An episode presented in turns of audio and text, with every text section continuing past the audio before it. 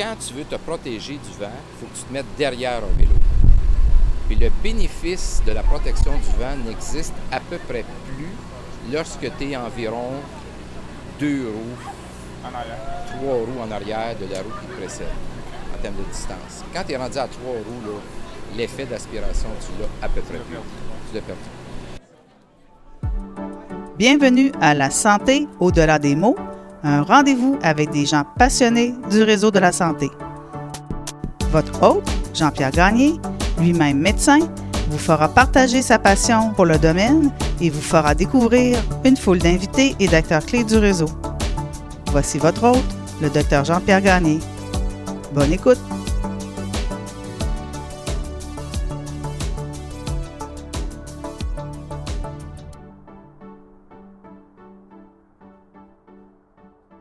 Bienvenue à cet épisode bien spécial de la santé au-delà des mots.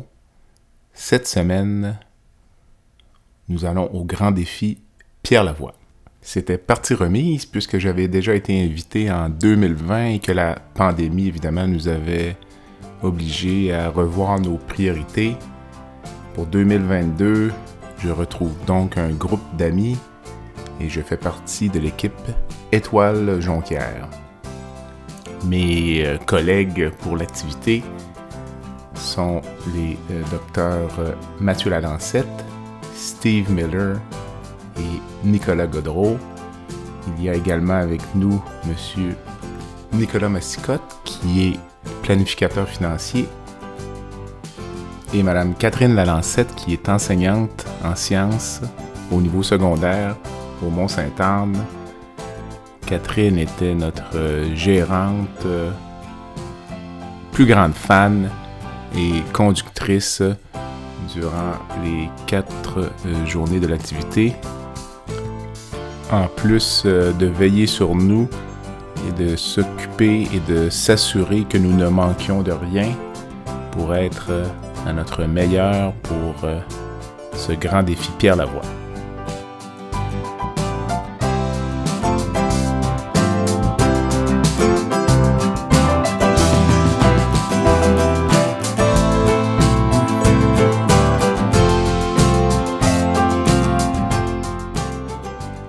Le tout débute euh, le jeudi matin avec euh, la séance d'information, euh, une séance aussi un peu de motivation qui a été animée cette année par José Lavigueur et Marie-Claude Barrette.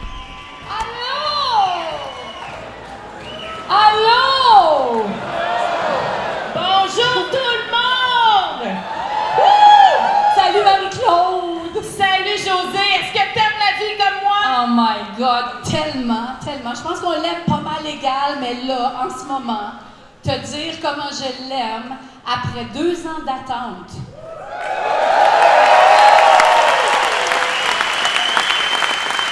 On est tellement à la même longueur gang, c'est vraiment ça. Après deux ans d'attente pour remettre les pieds sur scène et animer la fameuse, la mythique réunion des cyclistes du mille. Là, je te garantis que j'aime la vie beaucoup, beaucoup aujourd'hui. Vraiment beaucoup. Les cyclistes, les bénévoles, les chauffeurs, tous les gens qui sont ici dans la salle aujourd'hui. On veut tellement vous dire merci d'avoir répondu à l'appel. Oui! Alors, pas besoin de vous dire que la première impression est quand même assez favorable. Le théâtre du palais municipal de la baie est plein craqué. Euh, les cyclistes euh, ont l'air euh, excités, contents de se revoir. La table est mise donc pour une expérience assez particulière, surtout pour moi qui ne suis pas un cycliste, même si je suis dans une condition physique acceptable qui, qui me permet d'envisager sans trop de douleur euh, cette expérience assez particulière. Alors à la suite, euh, on a eu quelques discours euh, par les ténors du grand défi, donc Germain Thibault, Pierre Lavoie. On a eu les directives de sécurité de la part du responsable de la Sûreté du Québec. Et un petit monologue de Philippe Laprise, somme toute euh, assez amusant.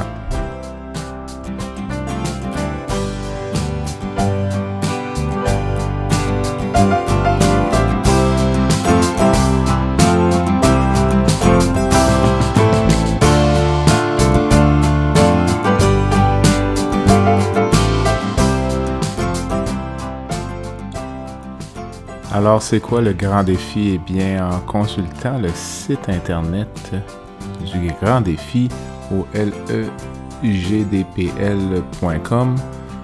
on peut en apprendre un peu plus. On apprend notamment que Pierre Lavoie avait en 1999 effectué son premier défi en solo, soit de parcourir 650 km en 24 heures euh, dans un parcours ceinturant la région du Saguenay-Lac-Saint-Jean. Et à partir euh, de cela, euh, Pierre Lavoie a senti l'engouement euh, pour le processus. Il avait notamment répété le même exploit en 2002 et en 2005. Il visite ensuite les écoles et instaure un processus ou une compétition qui s'appelle Fais ton kilomètre avec Pierre. Et il commence à inscrire des écoles à cette activité.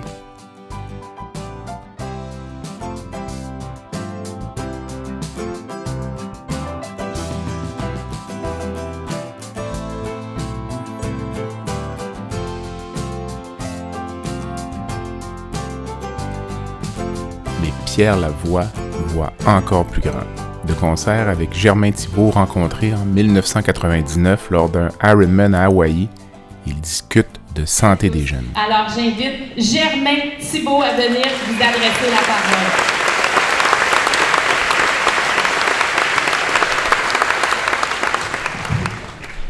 Wow! Normalement, je suis derrière euh, dans les estrades, puis je suis ça de loin. Mais vous voir aussi ici tous présents, ça nous fait excessivement chaud au cœur, je peux vous le dire. Euh, c'est quelque chose à vous voir, puis je sais qu'on va se côtoyer pendant quatre jours, mais euh, je, veux, je veux le répéter, on a douté cette année, on a douté l'année dernière, on a travaillé fort, mais de vous voir ici après deux ans, c'est très rassurant pour le grand défi, c'est très rassurant aussi pour les saines habitudes de vie du Québec. Alors je vous remercie d'être là.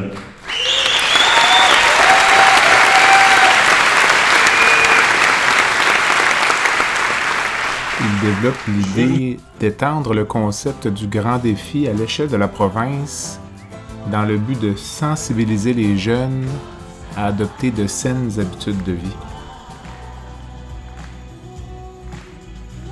Le projet voit finalement le jour en novembre 2008. Il s'appellera désormais le Grand Défi Pierre Lavoie.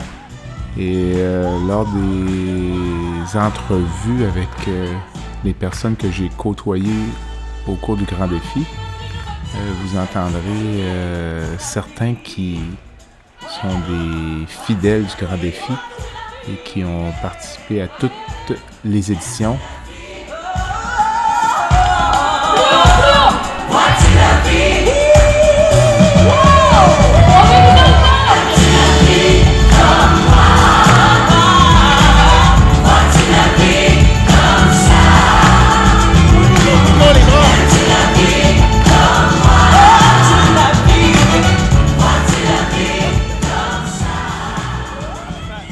Alors, c'est quoi le grand défi Pierre Lavoie? Eh bien, c'est 1000 km en équipe. L'équipe est composée de 5 personnes. Il y a des étapes de jour, de soir et de nuit. Pour les étapes de jour et de soir, au maximum deux participants d'équipe. Pour l'étape de nuit, un seul cycliste.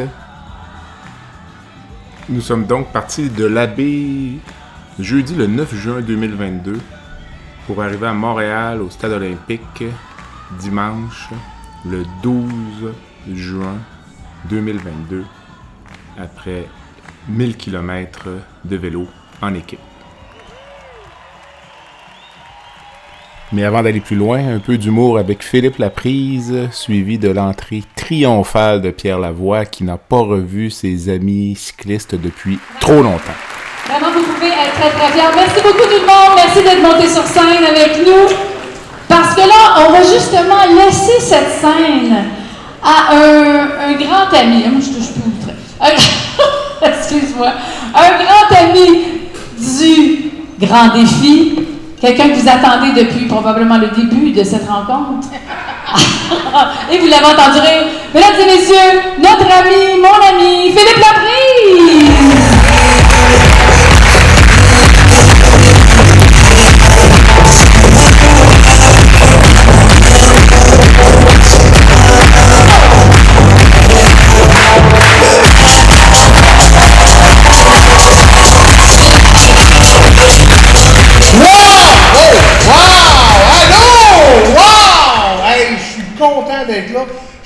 Un peu nerveux, je dois vous l'avouer. J'ai deux appels manqués d'ici à Québec. Donc, euh... je te rappelle, je vais t'appeler, là. Inquiète-toi pas, je vais t'appeler. Je suis dans mal. Bravo. Vous me donnez du matériel. Je vous écoute pendant une heure et demie, je fais. Vous êtes capoté ben raide. Ben, écoute, je suis tellement hyper content de voir, tu sais, là, pour vrai, là, il y a 50% de nouvelles personnes qui font le 1000. Je suis ben. Et là, je vais vous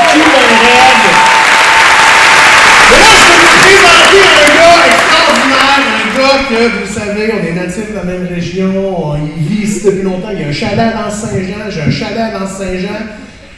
Il a failli pas être là. On a fait de la motoneige ensemble cet hiver. Puis Pierre, euh, c'est un gars craqué, pas juste sans vélo. Tu sais, moi, ça fait longtemps que je fais du hors-piste, de faire de même. Pierre, ça fait deux semaines. Puis lui, comme si toute sa vie l'avait fait. Quand il est arrivé, il y avait un casque, ok, je vous explique, puisqu'on enlève les lunettes pour se parler, puis on défait le casque, on enlève les lunettes de même. Tu sais, puis à ses lunettes, il buait. Puis il fait, voyons, avec la misère, mes lunettes, ils buent. Puis là, j'ai dit le truc que tous les motoneigistes connaissent. T'enlèves tes lunettes, tu les mets dans ton manteau, là, ils vont fondre. Puis à un moment par terre. Fait que maintenant, on part. On fait facile 75 km, il fait moins 50. On arrête, je fais, regarde, c'est quoi? Tes lunettes, ils sont où? Ben, tu me dis les mettre dans mon manteau. Je fais, il y a le nez blanc, les joues blanches. Je fais, regarde, mec, tu vas devenir aveugle, qu'est-ce que tu fais là? Je dis, ah, pas grave, on a du fun, Steve. Un crinqué comme j'aime, un gars que j'adore, un gars à qui j'ai le plus grand respect, que j'aime beaucoup. C'est le plus beau frisé gris du monde. C'est le plus beau. Écoute, il y a tellement de belles shapes, on dirait ma jambe. C'est extraordinaire.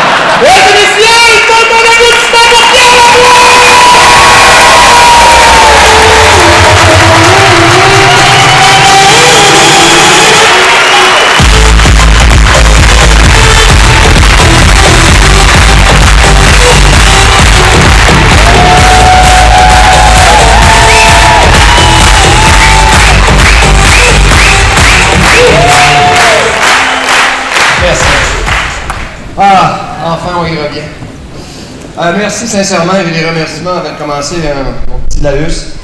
Euh, oui, nos animatrices, bien entendu, Philippe, aux équipes exceptionnelles, les montants amassés, Ciment Québec, les îles de la Madeleine, mais vous tous, les cyclistes qui, vont dans les écoles, qui se rendent compte du besoin, puis qui voient le, Québec de demain. Ça a commencé en 2009. Aujourd'hui, euh, ceux qui ont fait des cubes énergie à l'époque, qui étaient parrainés, ont terminé l'université, donc ils sont dans la société maintenant, ces adultes. Et euh, c'est ça le mouvement social. Ça se fait tout doucement, tranquillement, avec l'implication de tous et chacun. Euh, merci, Luc Papillon, pour ton discours. Luc a tout compris. Je sais que vous avez tous compris ça, mais on voyait un niveau d'implication exceptionnel qui donne des choses exceptionnelles. Le Grand Défi, on a toujours voulu monter la barre le plus haut possible pour vous livrer quelque chose d'unique. Donc, pour la moitié des cyclistes qui ne l'ont jamais fait, vous vivrez quelque chose d'intense en fin de semaine. Vous allez vivre quelque chose où vous allez vous rendre compte que c'est important ce qu'on fait. Et euh, oui, parfois au départ, on le fait pour nous, mais rapidement, on se rend compte que. Mais pourquoi on fait ça? Ben, on le fait pour les enfants, on le fait pour être des modèles, on le fait pour influencer, bien entendu, pour changer notre société. Aujourd'hui, euh, je vois le Québec évoluer dans la bonne direction. Il y a des gros défis sociétaux à relever. Et euh, la durabilité sera une des voies qui va nous permettre de pérenniser nos systèmes. Est-ce qu'on a un, système de santé durable? Non. Est-ce qu'on a un environnement durable? Non. Est-ce qu'on a une économie durable? Non.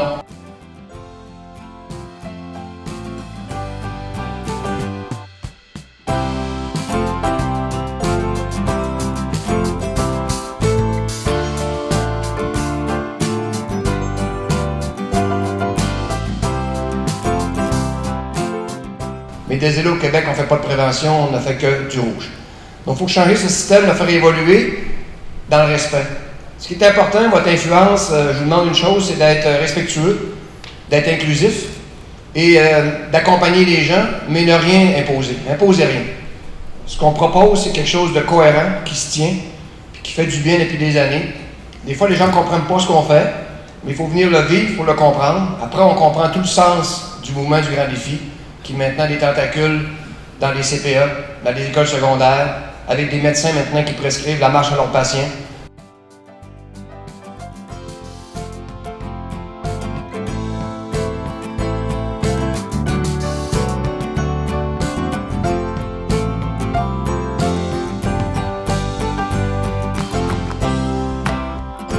Donc le Québec est en train de grouiller vers une société un peu plus responsable.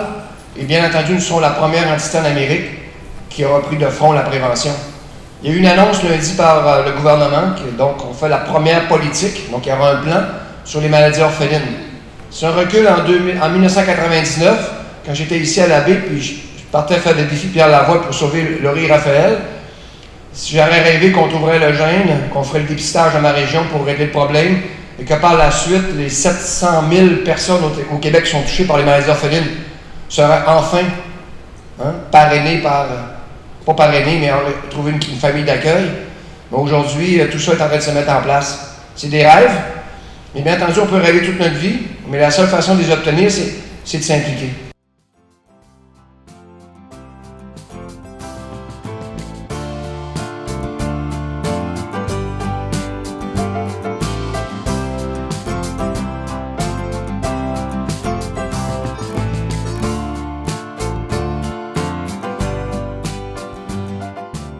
On a 12 ans d'avance sur toutes les autres provinces canadiennes par rapport aux saines habitudes de vie. L'espérance de vie du Québec a atteint un niveau record de 83 ans maintenant en moyenne. Mais le gros défi qui nous reste à faire, c'est d'augmenter l'espérance de vie, qualité de vie. Quand on regarde les Scandinaves qui ont la même espérance de vie que nous, 83 ans, eux rentrent 6 ans plus tard dans leur système de santé.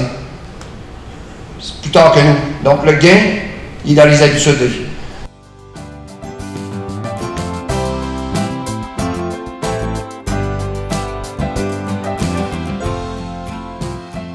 Et qu'on a créé un événement unique au monde, ça n'existait pas de faire comme ça dans le monde, qui est parti de rien, parti d'une situation extrêmement négative, et aujourd'hui, tout doucement, on est en train de changer le Québec vers euh, le gros bon sens. Merci à vous tous, et soyez prudents.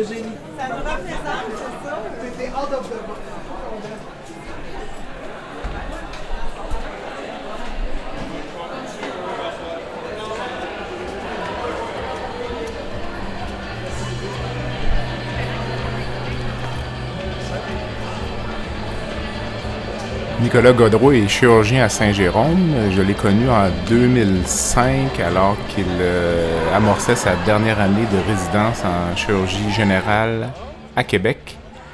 Et nous sommes restés depuis de très grands amis. Ce qui m'amène à faire ça chaque année, évidemment, c'est euh, c'est la cause. Je crois beaucoup à la cause. OK.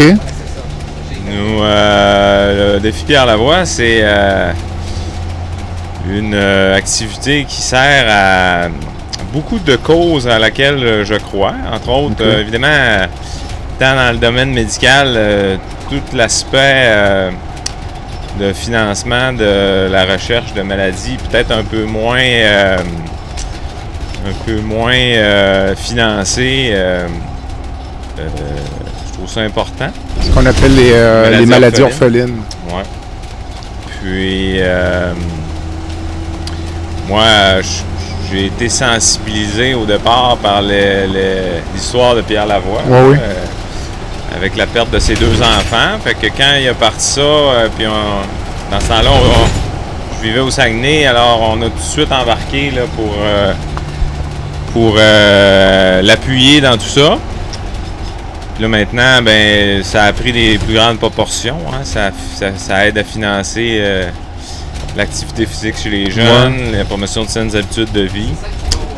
Alors, euh, c'est toutes des, des- des- des causes euh, qui me tiennent à cœur. Euh, évidemment, étant dans le domaine médical, on, on est sensibilisé à ça. Oui, tout à fait. Puis euh, après ça, ben, il y a l'aspect vélo, hein, qui est un trip assez incroyable. On fait ça entre amis, puis à chaque année, on... Ben, moi, c'est ma première expérience, donc on est amis pour le moment, mais pourrais te confirmer plus tard si on l'est encore. Peut-être que ça va changer notre relation. En fait, euh, c'est un trip incroyable. Ouais. hein. si on pense juste l'aspect euh, l'aspect vélo, euh, puis l'aspect euh, amitié, là, la fin de semaine, euh, Mm. c'est vraiment une belle activité que je manque que je manquerai pas là. Love the chase and the hunt, and I set the pace when I'm running. I always take what I want, and I always give it 100. Don't need a bank, no, I'm funded. Play the game like it's nothing. I'm always thankful for something. Don't take for granted, stay humble. Now wake up! It's time to look at the enemy. Look in the mirror if he is no Ce qui est un peu particulier, c'est que je n'ai à peu près aucune expérience euh, au niveau euh, du cyclisme et euh, je suis convaincu que cela inquiétait mes euh, confrères et consoeurs qui n'ont probablement pas osé m'en parler directement, mais néanmoins mon grand ami Steve Miller, qui est chirurgien à Drummondville, a quand même pris soin de me donner un laïus assez complet sur euh, la façon de rouler en groupe pour éviter les accidents et maximiser euh, l'efficacité. Quand tu es dans l'effet d'aspiration à vitesse égale, tu viens d'économiser à peu près 30 d'énergie. C'est quand même incroyable. C'est 30 Ah d'énergie. ouais, c'est ça. oui. Donc, quand tu es en avant, l'idée de, de- du peloton, évidemment, c'est d'économiser l'énergie à tout le monde, mais évidemment que la proximité des gens qui sont collés un sur l'autre, il y a un élément de sécurité qui rentre en jeu. Donc, pour minimiser les risques euh, de, de touchette, de chute, de quoi que ce soit, il faut que les gens soient attentifs, mais il faut qu'ils soient aussi euh, énergiques, il faut qu'ils soient en forme.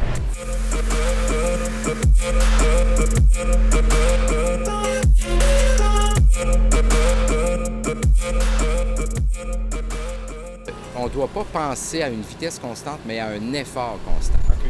Donc, quand tu montes une côte, si tu gardes le même effort, veux, veux pas, ça va ralentir. Puis si tu gardes le même effort en descendant, ça va accélérer. C'est pour ça que je te dis, la vitesse, elle ne sera pas nécessairement toujours la même.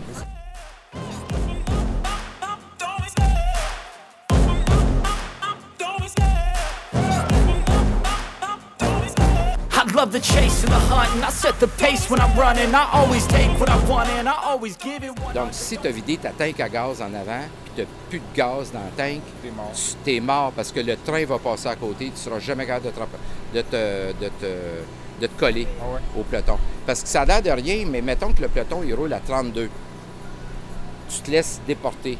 Le peloton passe à côté de toi, et avant de te mettre derrière, te laisser passer une distance de 4 roues de bicycle.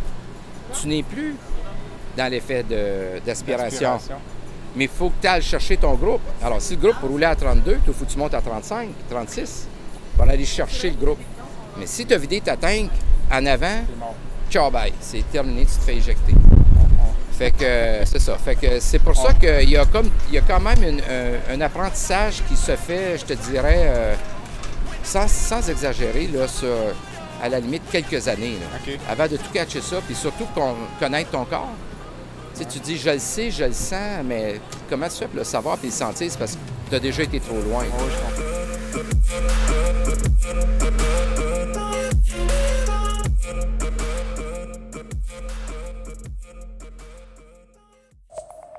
Le podcast La santé au-delà des mots est une présentation du groupe conseil Beauchamp, Beaulieu, Dessureau, Toupin de la financière Banque nationale Gestion de patrimoine. Comme nous croyons que la santé financière fait partie de la santé globale, nous sommes heureux de nous joindre au docteur Jean-Pierre Gagné pour vous souhaiter une bonne saison de la santé au-delà des mots. Tu veux lancer ton propre podcast, mais tu ne sais pas comment t'y prendre? Pas de problème. Mouton Marketing peut t'accompagner de la conception au lancement. Envoie ton idée de podcast à bonjour à commercial gomouton.com. Bonjour à commercial g o m o u t o n.com. L'univers du podcast t'attend.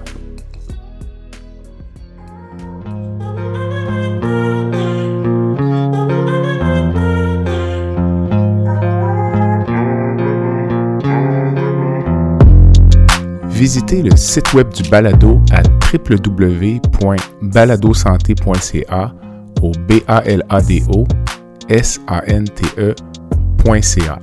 Visitez également notre page Facebook, envoyez-moi des commentaires, des suggestions d'invités et abonnez-vous au balado sur la plateforme de votre choix.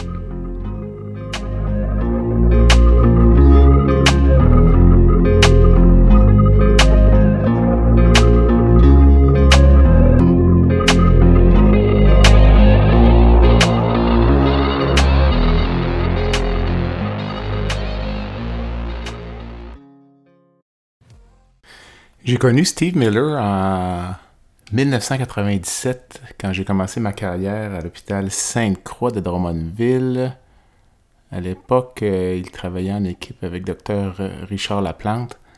Steve et Richard ont donc été mes deux collègues en début de carrière et euh, ils garderont donc euh, toujours une place très importante euh, dans ma mémoire puisque le support des collègues en début de carrière est quelque chose d'essentiel pour un chirurgien. Euh, ce qui était vraiment spécial pour Steve cette année, c'est que nous amassions des fonds pour l'école Au cœur des monts à Belleuil où euh, étudie sa petite fille Alice. Et ce sont 14 500 dollars que nous avons ainsi amassés pour euh, l'école de sa petite fille. Combien d'éditions du euh, Grand Défi, Steve? Onzième. Puis, euh, qu'est-ce qui t'amène En fait, à c'est onzième participation. Onzième participation. Oui. Puis, euh, qu'est-ce qui t'amène à faire ça? Ben en fait, la première année, j'ai été invité à la dernière minute par une équipe qui manquait un membre, qui était essentiellement la deuxième année du Grand Défi Pierre Lavoie, organisation qui, à l'époque, j'avais entendu parler vaguement, euh, que je connaissais pas bien la, la raison d'être, mais qu'on avait entendu parler. Et puis au cours de la deuxième année, là, c'était beaucoup plus clair dans mon esprit quelle était la, la- la mission de la Fondation Pierre Lavoie.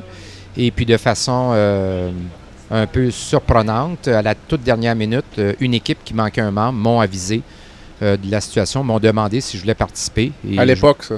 À l'époque, il y a 11 ans, et je me suis aperçu que ça faisait euh, que, que, en fait, que le tout démarrait le lendemain matin. OK. Donc, euh, j'ai sauté sur l'occasion. Et puis, depuis ce temps-là, j'ai continué à participer. J'ai manqué une seule année. OK. Et puis, ce qui me motive à continuer, mais évidemment, c'est la mission de base, Mhm. euh, qui est essentiellement une levée de fonds pour aider la recherche pour les maladies orphelines, Exact. dont les enfants de Pierre Lavoie sont décédés il y a près de 20, près de 30 ans maintenant. Il y a une De- trentaine d'années. D'acidose lactique. L'acidose lactique, précisément, mais c'est ajouté par la suite d'autres maladies orphelines euh, dans la levée de fonds. Et euh, par la suite, ben, est apparu euh, les cubes d'énergie, euh, les levées de fonds pour aider les écoles, particulièrement les écoles primaires, à avoir des fonds pour pouvoir aider les enfants à faire de l'activité sportive. Puis la levée de fonds cette année a une, une saveur particulière pour toi? La levée de fonds cette année a une saveur particulière pour moi parce que je suis euh, directement, euh, euh, comment je peux dire, touché par le fait que l'équipe dont je suis membre cette année ont décidé d'aider l'école où ma petite fille Alice Roy est en ce moment à Belleuil.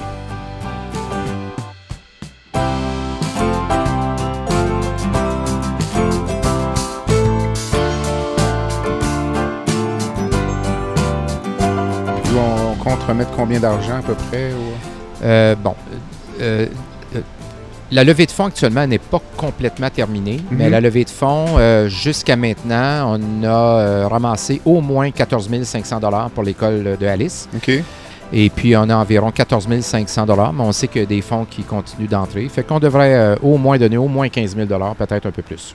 Puis dis-moi, euh, avec le temps qui passe, trouves-tu ça plus difficile ou plus facile physiquement, le, le grand défi? Ouais, ça, c'est une bonne question. Disons que euh, j'ai maintenant 63 ans. Heureusement, la vie est bonne avec moi. Là. Je suis encore en santé, je suis encore en forme. Mais euh, évidemment que l'expérience euh, acquise au cours des dix dernières années, je dois avouer que ça se simplifie un peu avec le temps. OK. Il y a moins de, de, de surprises. On sait un peu dans quoi qu'on s'embarque. Donc, on est capable de mieux se préparer. Donc, avec le temps, je dois avouer que c'est c'est euh, probablement plus facile avec le temps, malgré le fait que j'ai 10 ans de plus vieux qu'à l'époque. C'est quoi qui t'attire tant que ça dans cette activité-là? Moi, c'est ma première édition, puis là, il pleut, il fait froid, on est entassé dans un véhicule récréatif. Bon, euh, disons que c'est sûr que la mission de base de la, de la Fondation me touche personnellement. Moi, j'ai toujours pensé que pour faire bouger mes enfants ou les gens de mon entourage, j'ai toujours pensé qu'il fallait prêcher par l'exemple. Donc, je suis quelqu'un qui fait quand même passablement d'activité physique euh, malgré mes, euh, Ton âge, mes obligations professionnelles. travail, ouais. Ouais, malgré les obligations professionnelles, on arrive toujours à bouger beaucoup. Puis moi, je trouve que c'est important de le faire. Mais ce qui me motive à le faire, c'est que quand on fait beaucoup, beaucoup d'activités physiques, on est euh, rarement dans des conditions parfaites de toute façon. Tout à fait. Donc, euh, rouler dans la pluie, rouler où est-ce qu'il fait froid, où est-ce qu'il vente, euh, ça fait partie de notre, euh, de notre vie, là, en fait. Fait que le fait qu'il mouille aujourd'hui, c'est ben, une journée parmi tant d'autres. Puis euh, l'étape que tu fais aujourd'hui, c'est quoi, toi, la prochaine étape? Ma prochaine étape, ça va être l'étape entre euh, Stoneham et Saint-Raymond-de-Portneuf, qui est une étape, une étape qui a des bosses. C'est Mhm. une, une étape de nuit. Mhm. C'est toujours un peu plus difficile la nuit. Évidemment qu'on n'a pas les mêmes repères que durant la journée. Euh, heureusement, le peloton est deux fois plus court. Il y a un seul membre d'équipe plutôt que deux membres d'équipe qui la font. Ça, ça nous simplifie un peu la vie, mais c'est sûr que la noirceur nous, nous donne un peu des références différentes. Fait qu'il faut être un peu plus euh, aguerri pour faire ce genre d'étape-là, d'autant plus qu'il y a passablement de boss à monter. C'est bon, ben, on se reparle plus tard. On se reparle plus tard.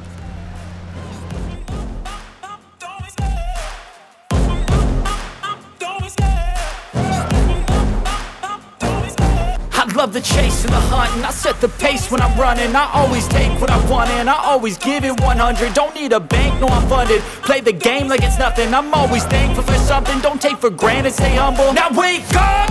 It's time to look at the enemy. Look in the mirror if he is no friend to me. It's not. Salut Nicolas. Salut. En forme? Bien sûr. On vient de terminer une randonnée de 133 km. D'ailleurs, je te félicite, été pas mal bon. Merci. Et euh, dis-moi... euh, J'aime ça prendre l'avance quand je fais euh, l'entrevue. Puis là, tu ressors un rapport à 19h pour combien de kilomètres? 70. Ouais. Puis euh, comment tu te prépares après 133 km pour euh, remonter sur ton vélo? Là, euh? Ben là, en arrivant, on a bien mangé. Mhm. On a eu un bon repas là, avec une, euh, une belle organisation là, euh, de la boucle. Alors, on a pu euh, se bien euh, manger pour bien récupérer. Puis là, euh, on est entre amis. euh, on est assis sur une chaise. on repose les jambes. On s'hydrate comme il faut. Puis on va repartir ça tranquillement.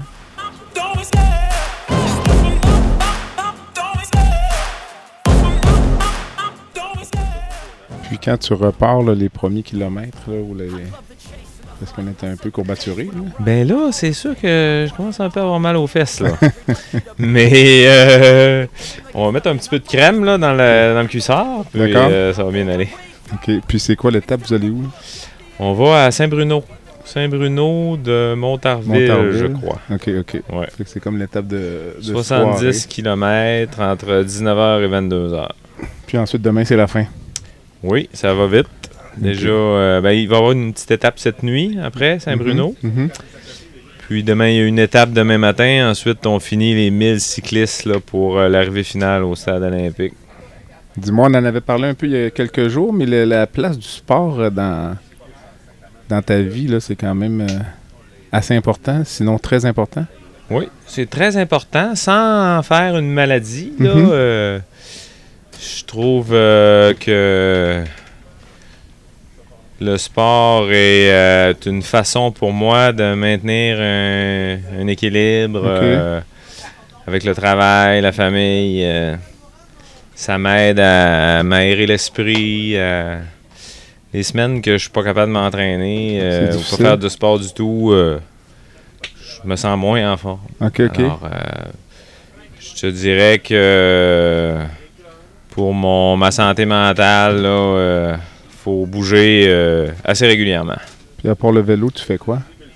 Des fois, je nage. euh, souvent, je fais de la course à pied. L'hiver, du ski de fond. OK. Euh, Ton sport préféré, c'est le vélo? ou- J'aime. mon sport tout? préféré, je pense, c'est le ski de fond. OK. Ouais. Pour quelle raison? Je, je sais pas, la nature, euh, euh, le calme, euh, euh, le- le- la sensation de glisse. euh, OK, OK. J'adore ça. Puis pourrais-tu t'imaginer arrêter de faire du sport, disons, là? euh, on ne souhaite pas ça à personne, mais tu, tu, tu te blesses là, une cheville ou Ben, chose. justement, là, je me suis souvent fait la réflexion, on a déjà parlé. Mhm. Il y a un bout de temps dans ma vie que j'aurais dit non. Je peux pas m'imaginer, je sais pas comment je réagirais. Mhm. Mais euh, plus, récemment, je me, me suis dit, ben, il y a beaucoup d'autres choses quand même à, à faire dans la vie que le sport. Puis, euh, moi, il y a bien des affaires que j'aimerais euh, explorer davantage. Alors, euh, peut-être que ça serait tout simplement une occasion de, De faire, de la, faire de la musique. d'essayer autre chose, Ouais, ouais, c'est autre chose. mais- Bien qu'on s'est pense- fait dépasser aujourd'hui par un athlète qui était sur un cycle là, pour euh, vraisemblablement une blessure médulaire là, à l'étage inférieur Ouais, euh, euh, de vélo. euh, la personne était couchée. Exact. Puis euh, c'était presque humiliant pour nous. Là. À- à- à- on dit de l'huile de bras, hein? Ouais, C'était littéralement ça. Ouais, c'est tout à fait spectaculaire. formidable. ouais. Puis euh, dis-moi, quand tu dis que tu arrêtes de faire du sport, tu trouves ça difficile, c'est la composante physique ou Je psychologique? dirais que je me sens moins en forme. Une espèce de sevrage? Fatigué, peut-être, ouais. OK. Euh, c'est difficile à expliquer, mais euh, vraiment, moi, je règle beaucoup de problèmes. euh, puis je me fais beaucoup de plans dans ma vie quand je fais du sport. Ok. Tu sais, C'est un peu une sorte de méditation. OK. Tu pars jogger une heure, ou tu pars en vélo deux heures. Là, je reviens, puis là, euh, souvent, je dis à ma conjointe, bon, là, on va faire telle, telle affaire, j'ai eu telle idée. euh, OK, OK. on devrait peut-être faire ça de même, finalement. Puis, euh, vraiment, j'ai... Je sais pas, ça... Ça, ça me fait travailler l'esprit, j'imagine. Ok. Puis, euh, je, je règle un paquet de problèmes. OK, mais euh, ça prend une conjointe assez conciliante pour te permettre de t'entraîner là, presque quotidiennement. Oui, effectivement, ma conjointe est très conciliante, mais je pense que quand? Je m'entraîne pas, sur une période prolongée, Mhm. puis je commence à être un petit peu moins de bonne humeur, elle aime autant que j'aille m'entraîner. ça, c'est- sûr. OK, Ouais. ah ben, c'est bon, ça, écoute, Ouais. parfait. Excellent, fait qu'écoute, on va te laisser terminer ta préparation, puis euh, on se reparle plus tard. Ça me fait plaisir. Merci. Toi, ben, bonne fin de défi. Ben, merci.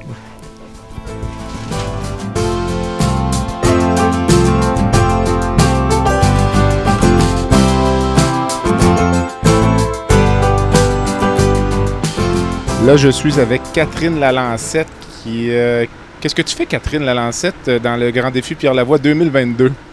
Je suis la conductrice désignée. OK, puis c'est quoi ça? ben en fait, euh, c'est moi qui conduis le VR euh, d'une euh, d'une étape à l'autre. On part et on arrive avant les cyclistes, puis je conduis le VR, puis je vais chercher les cyclistes lorsqu'ils arrivent à, à la ligne d'arrivée. Puis tu accompagnes ton frère, Exactement. euh, avec qui je vais sûrement plus tard, qui est Mathieu, qui est un collègue chirurgien. Puis dis-moi, euh, est-ce que tu aimerais mieux faire le grand défi quand il pleut comme ça ou tu aimes mieux être euh, dans le véhicule? Beaucoup plus. euh, comment je pourrais dire? je suis vraiment mieux dans le VR finalement. Mais je pense que tu l'as déjà fait, le grand défi. oui, je l'ai déjà fait une année, puis j'ai déjà fait deux boucles à part ça. ouais. OK. Puis tu devrais le refaire plus tard, j'imagine?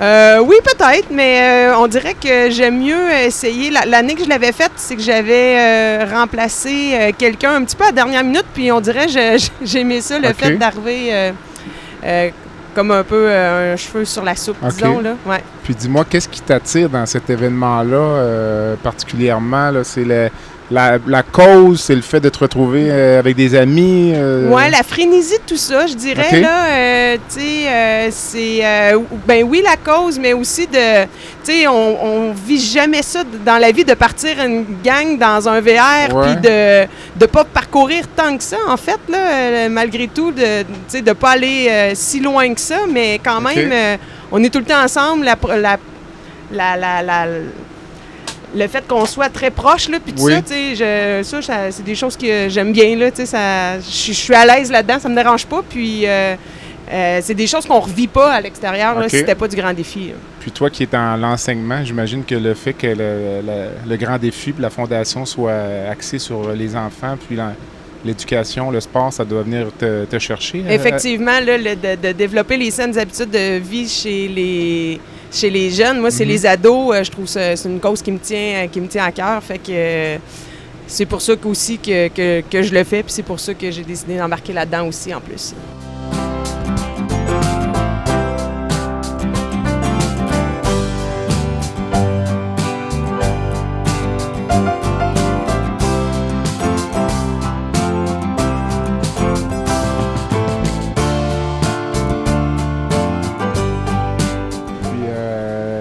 Du sport ou d'activité chez les jeunes, est-ce que c'est quelque chose que tu constates? Est-ce que c'est. euh, puis est-ce que la pandémie a eu un impact là-dessus? Est-ce que tu as été en mesure de vivre ça dans ton milieu?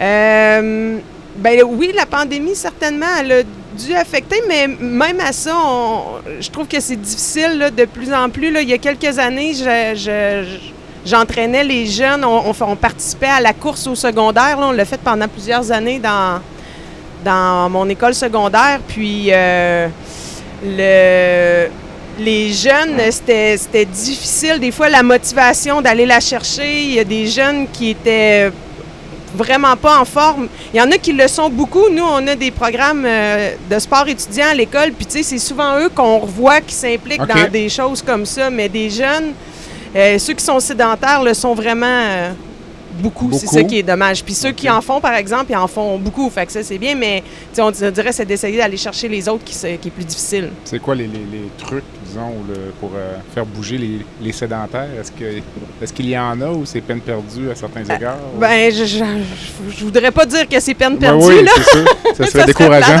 Ouais, c'est ça. Non, non, c'est sûr que euh, on essaie là de, Ouais. tu sais, je trouve que justement quand on pouvait, euh, quand on pouvait faire la course, ça on allait en chercher quand même des jeunes qui sont sédentaires. Tu sais, quand on le voit, on est, on est fiers qu'on des, des voir bouger, mais c'est pas, euh, c'est pas, tu sais, on- je peux pas dire qu'on réussit à en Ouais. faire bouger euh, énormément là, dans, malgré le fait qu'on Ouais. s'investit beaucoup puis qu'on qu'on essaie le plus que possible. C'est sûr que dans la routine euh, de tout ce qui arrive, on, on fait toutes nos choses. On a de la misère des fois à aller euh, au-devant puis aller chercher, euh, tu sais, s'impliquer toujours là-dedans puis essayer de les motiver. Moi, j'enseigne mes sciences puis j'essaie avec le message que je passe de leur dire que c'est important plus que des amener nécessairement dans- Ouais, ouais. sur un terrain ou quelque chose. Là.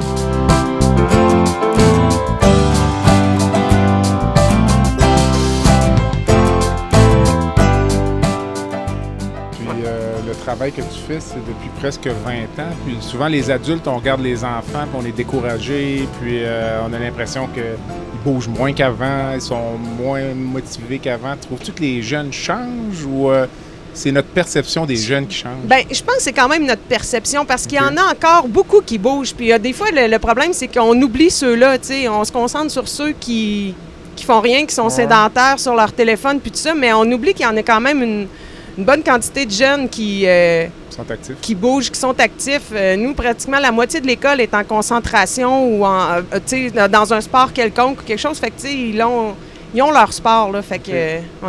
Bon, ben, écoute, merci. Puis je te laisse continuer la route, puis on se parle plus tard. Parfait, à plus tard. Merci. Bye.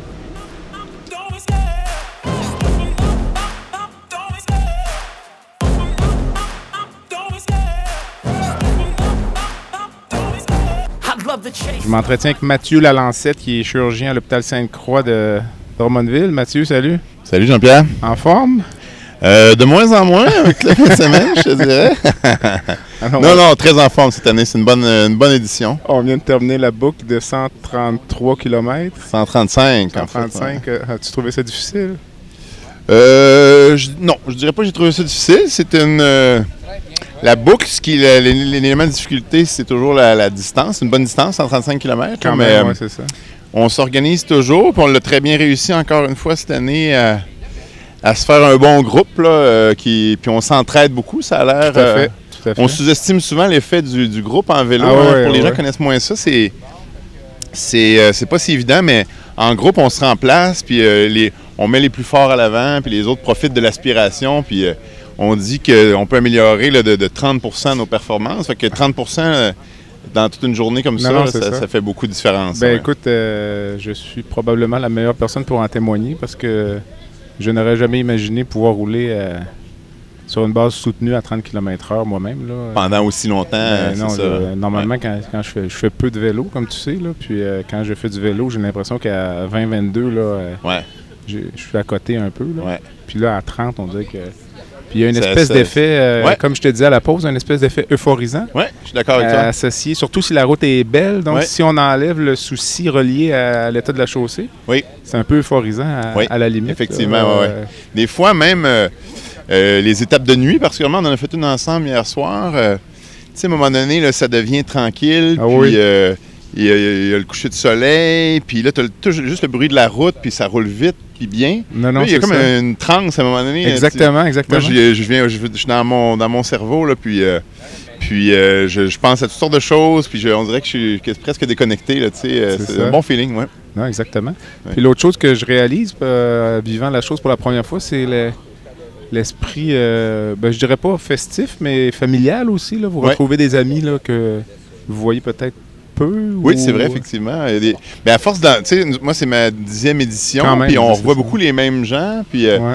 euh, j'ai plusieurs amis dans d'autres équipes aussi, comme tu vois, on suit, on suit le, le- on suit le VR d'un groupe de Sherbrooke qu'on connaît bien, exact. on se retrouve ici, puis euh, on dirait que c'est comme si on s'était pas vu. C'est comme vu, Noël euh, euh, en la- juin, ouais, c'est- le Noël du campeur. euh, Noël du campeur. version, Ouais, ouais, ouais. version grand défi. Non, puis tu sais, dans, dans un. Tu sais, c'est quand même difficile, là, faut pas, faut Non, pas se faire fait, croire, là, puis on dirait de, de souffrir, entre guillemets, là, tout le monde ensemble, mais ça rapproche euh, les gens. hein, Exactement, puis, euh, exactement. Il y a une espèce de- d'esprit de- de- de- d'entraide, beaucoup. Tu as vu aujourd'hui, on a aidé quelqu'un qui est en difficulté. Exact. euh, on l'a poussé pendant presque euh, 20 km. Ben ça, tu sais, c'est. C'est quand même quelque fun, chose. C'est un bon feeling, là, tu sais. Puis lui, il, il fi- il a réussi à finir son étape euh, avec le sourire, Avec avec, tout le nous monde, autres, avec ça. tout le monde. Puis, ouais, Comment, tu te prépares pour le grand défi, disons? ou? Ben, euh, disons que j'arrête jamais vraiment de, de- de bouger, mais je, je- pour, parce qu'il y a quand même, tu sais, t'as beau dire, euh, je joue au hockey ou je fais différentes activités, il faut quand même faire de l'entraînement un peu spécifique. là. Fait Mhm. que, au début de la saison, on fait toujours, euh, depuis quelques années, euh, avec Nicolas Godreau, à qui tu as parlé tantôt, puis Oui. Annie. Puis ceux qui veulent bien se joindre à nous, on fait ce qu'on appelle le camp de cassé. C'est Ouais. notre, c'est une espèce de camp d'entraînement euh, où on fait une semaine euh, des sorties d'à peu près 100 km par jour. Fait que c'est sûr que ça, Pour ça débute la saison euh, vraiment en force. Puis après ça, ben, euh, j'essaie d'avoir au moins, idéalement, entre euh, 1000 et 2000 km de fait avant de commencer le grand défi, là, OK. pour arriver en forme. Puis, puis quand c'est le, le- le- le- le nom a commencé parce que dans le fond, on avait beaucoup d'amis qui faisaient des, des voyages partout dans le monde pour aller rouler. Puis nous autres, on reste au Québec, fait qu'on était, on se considérait les cassés de. Fait que c'est- le nom est resté, disons. Fait qu'on on s'amuse bien avec ça. Puis quand tu embarques sur le vélo pour la fin de semaine, qu'est-ce que tu trouves le plus difficile? C'est au niveau physique, c'est- pas nécessairement cardiovasculaire, je trouve.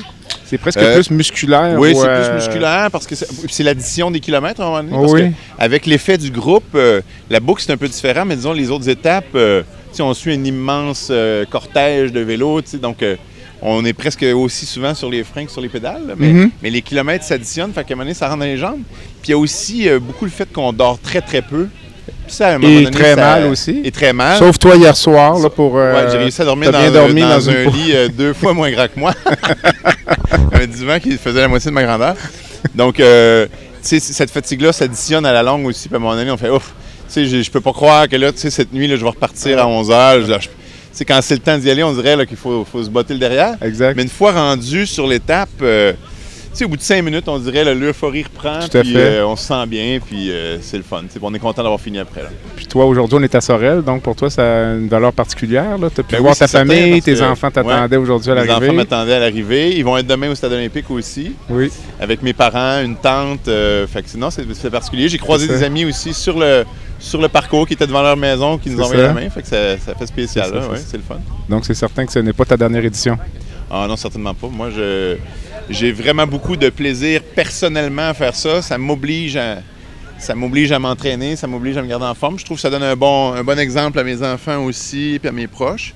Puis socialement, en plus, ben, la, la cause est, est formidable, fait. je trouve. là. Fait que- J'aimerais ça, avant de terminer, que tu me parles un peu justement de la cause là, de l'école que vous avez supportée là, dans la région de Montréal. Oui. Puis de la, la visite que vous avez faite aux Oui. étudiants là, euh, jeu- jeudi matin, donc avant, avant que l'on avant quitte. de partir, on était un Ah, petit peu à la dernière minute, mais puis on trouvait ça, on aurait trouvé ça dommage de s'en, priver, même pour nous, là, mais c'est le fun pour les enfants, mais même pour nous, c'est, c'est toujours que- une, une expérience extrêmement euh, gratifiante. Les enfants sont, sont très reconnaissants, puis euh, à chaque année, on essaie de changer d'école, on essaie d'aller dans des écoles publiques qui ont peut-être plus de, de- de besoins.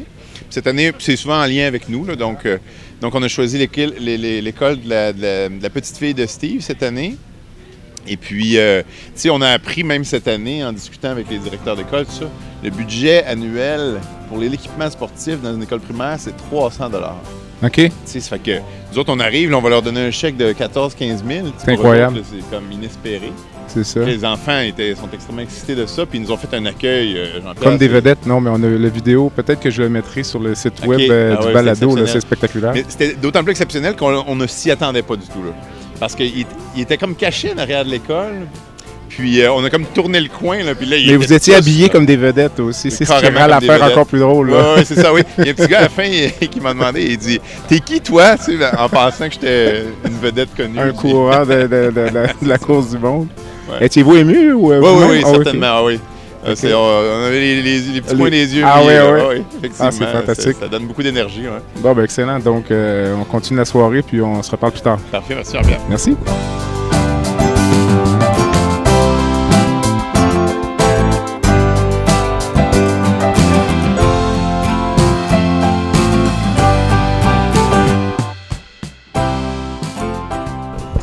Je suis avec Bernard Larue, qui est chirurgien orthopédique au CHUS à Sherbrooke, spécialisé en chirurgie spinale. Bernard, salut.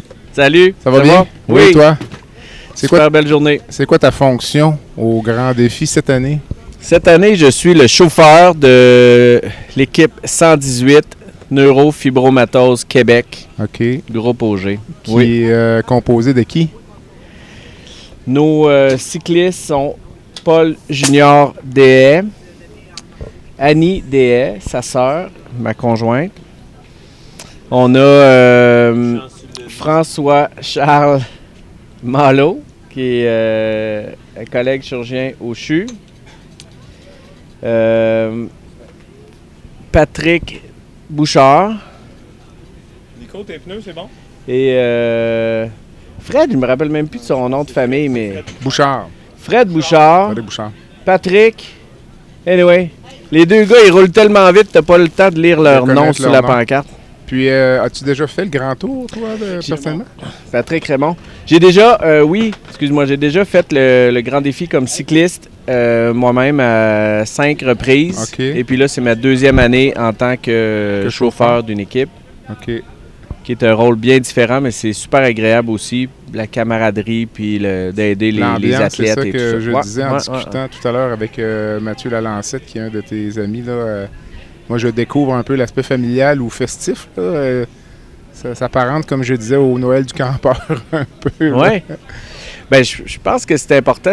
L'événement a de l'ampleur et est ambitieux, mais c'est aussi de, de démontrer qu'il peut y avoir un défi puis des, un peu de, de douleur, tu euh, que ce soit pour l'orgueil ou pour les muscles et tout ça, mais qu'il y a aussi euh, une célébration à chaque fois des- des- des exploits qui sont faits, puis euh, que, de faire, euh, que de faire du sport, c'est c'est- c'est une fête, là, tu sais. Ouais, puis quand tu regardes partir tes partenaires pour euh, une étape, et es-tu comme très- déçu, mélancolique ou t'es juste content parce que toi, tu vas rester Ah, sans douleur? ouais, c'est ça. Je suis content pour, euh, pour eux autres, pour l'avoir vécu, comment que c'est. Il y a tout le temps le- le- un petit stress avant, le, avant les, les étapes et tout ça.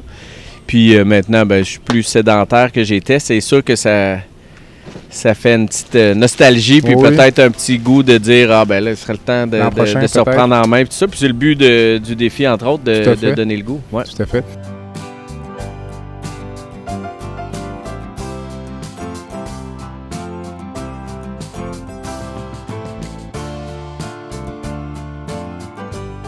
Dis-moi, euh, d'un point de vue là, musculo-squelettique ou autre, là, euh, ça relève peut-être moins de ta spécialité qui est la chirurgie spinale, là, mais globalement, le vélo, c'est un sport qui est quand même qui se pratique à tout âge, là, puis qui est pas trop dur, Ouais. entre guillemets, pour les articulations. Le vélo, c'est super accessible. Puis euh, au Québec, on a la chance qu'en plus du vélo de route, il y a le, le vélo de montagne qui s'est beaucoup développé, le fat bike euh, l'hiver qui prend de l'ampleur, euh, les vélos avec euh, assistance électrique aussi sont beaucoup plus accessibles. Il y, a- il y a bien des personnes plus âgées qui, dans mon entourage, qui m'ont dit bah, tu sais, je n'avais pas fait de vélo depuis des années, mais là, je me suis acheté avec assistance électrique, puis ça me donne le goût d'en faire, puis c'est plus, plus facile sur les peut-être les articulations ou les muscles et tout ça. Fait que oui, c'est fantastique. En fait, dans ma pratique professionnelle, je vois pas beaucoup de gens qui ont des blessures causées par, euh, par le vélo.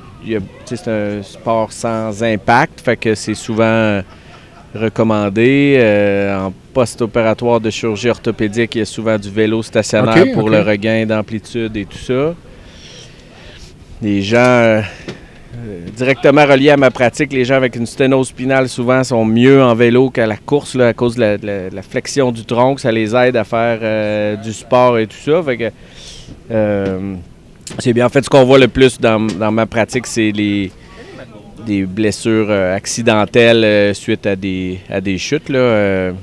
Heureusement, souvent relativement mineures. On pense à la fracture de la clavicule, c'est probablement ce qu'on voit le plus souvent.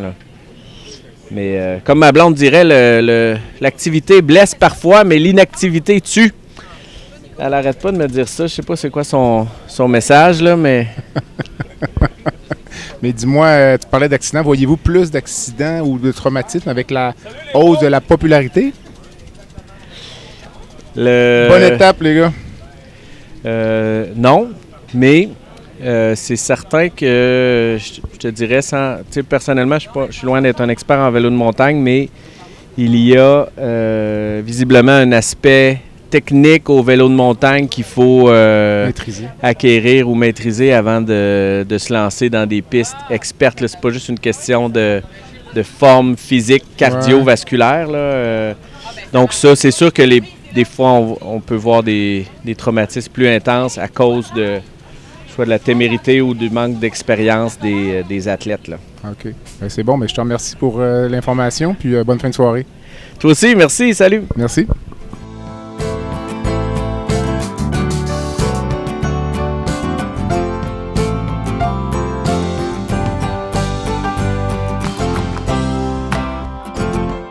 Alors, toute bonne chose a une fin. Il faut revenir à notre vie, à notre travail. Euh, en préparation du balado, j'ai quand même euh, pris l'opportunité de recontacter euh, deux des personnes que j'avais revues au grand défi. et cela donne donc une saveur un peu différente à l'expérience.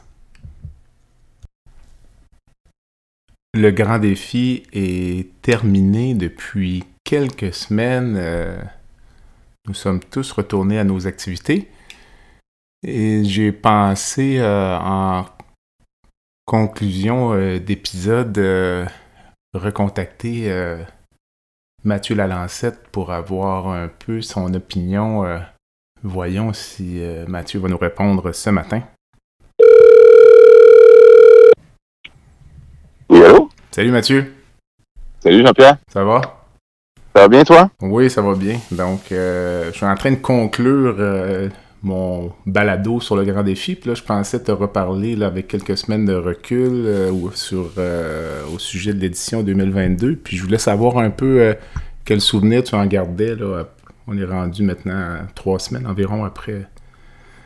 après ouais, effectivement, c'était vraiment une belle édition, j'ai trouvé cette année. C'est toujours une belle édition, on dit toujours ça, on dirait, mais on s'est fait un petit peu euh, malmener par la météo euh, au départ. Comme tu te souviens, les trois premières étapes, euh, il y a eu de la pluie comme rarement on en a vu. Mais après ça, il a fait très beau, puis aussi pas trop chaud, puis les étapes étaient vraiment plaisantes. Notre équipe était comme toujours vraiment plaisante, une belle chimie. Fait que j'en garde un excellent souvenir. Je sais pas si c'est la même chose pour toi. Euh. Ah, tout à fait, tout à fait. Écoute, euh, pour une première édition, là, pour moi, c'était parfait. Là. je sais que les membres de l'équipe étaient inquiets un peu de voir si ça allait. J'ai réécouté certains des enregistrements, là, dont notamment un, long laïus que j'ai eu de la part de Steve Miller au sujet de, euh, la technique pour rouler en peloton. Là, donc, c'était assez amusant, je te dirais. Dis-moi, la levée de fonds, on a quand même remis 14 500 dollars à l'école euh, de la petite fille de Steve, Alice. Est-ce que c'est un, un record pour vous? Euh? Pour notre équipe, effectivement, c'est un record. À chaque année, si on ramasse toujours un petit peu plus à chaque année, mais à un moment donné, ça devient difficile de... Tu sais, c'est toujours les mêmes gens qu'on sollicite, ne veut pas, mm-hmm. et, on est souvent sollicité pour toutes sortes de causes qui sont toutes aussi louables les unes que les autres. Mais mm-hmm cette année, vraiment, c'était euh, une excellente euh, école, 14 500 pour une école. Quand on pense que le budget annuel, on s'est fait dire que le budget annuel pour euh, l'équipement sportif d'une école primaire, c'est 300 dollars au Québec. c'est sûr que 14 500, c'est incroyable. Pour eux autres, c'est extrêmement bienvenu. Donc, je pense qu'ils ont des beaux projets et tout ça. C'est bien intéressant.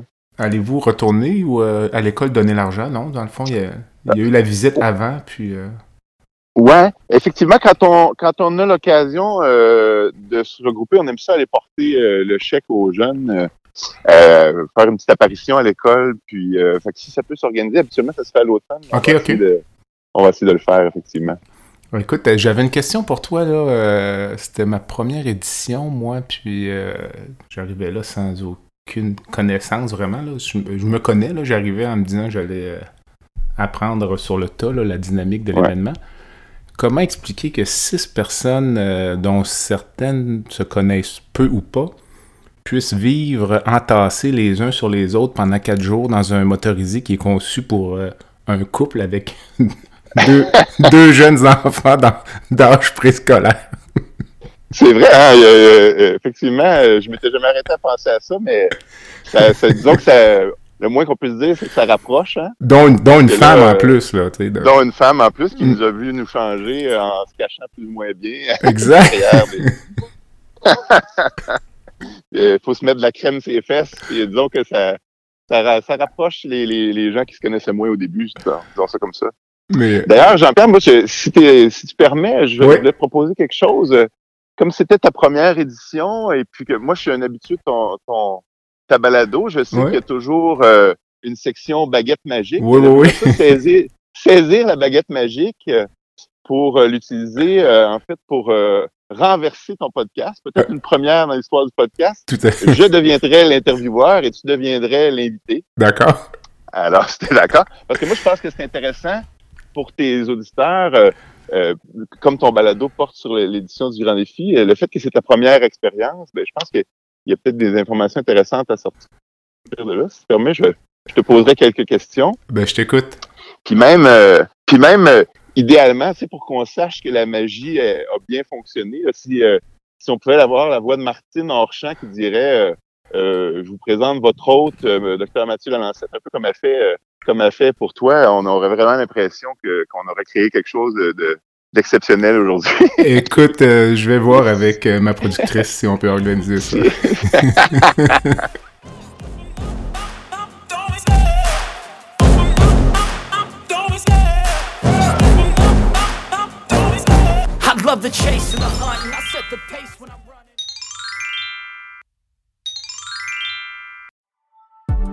Bienvenue à La santé au-delà des mots, édition spéciale. Votre hôte, Mathieu Lalancette, lui-même médecin, vous fera partager sa passion pour le domaine. Bonne écoute! Donc, ma première question, euh, Dr. Gagné, euh, euh, je pense que je me demandais, toi qui n'es pas, tu pas un, à la base, c'était pas un cycliste, tu quelqu'un de très en forme, c'est mm-hmm. évident, mais tu pas quelqu'un qui faisait du vélo normalement. Euh, à partir du moment où on a commencé à te solliciter pour participer euh, au Grand Défi avec nous dans notre équipe cette année, euh, qu'est-ce qui t'a passé par la tête au début, puis qu'est-ce qui t'a finalement convaincu? Parce que je pense que ça n'a pas été un oui immédiat, tu sais, je pense que tu as eu une réflexion, tout ça.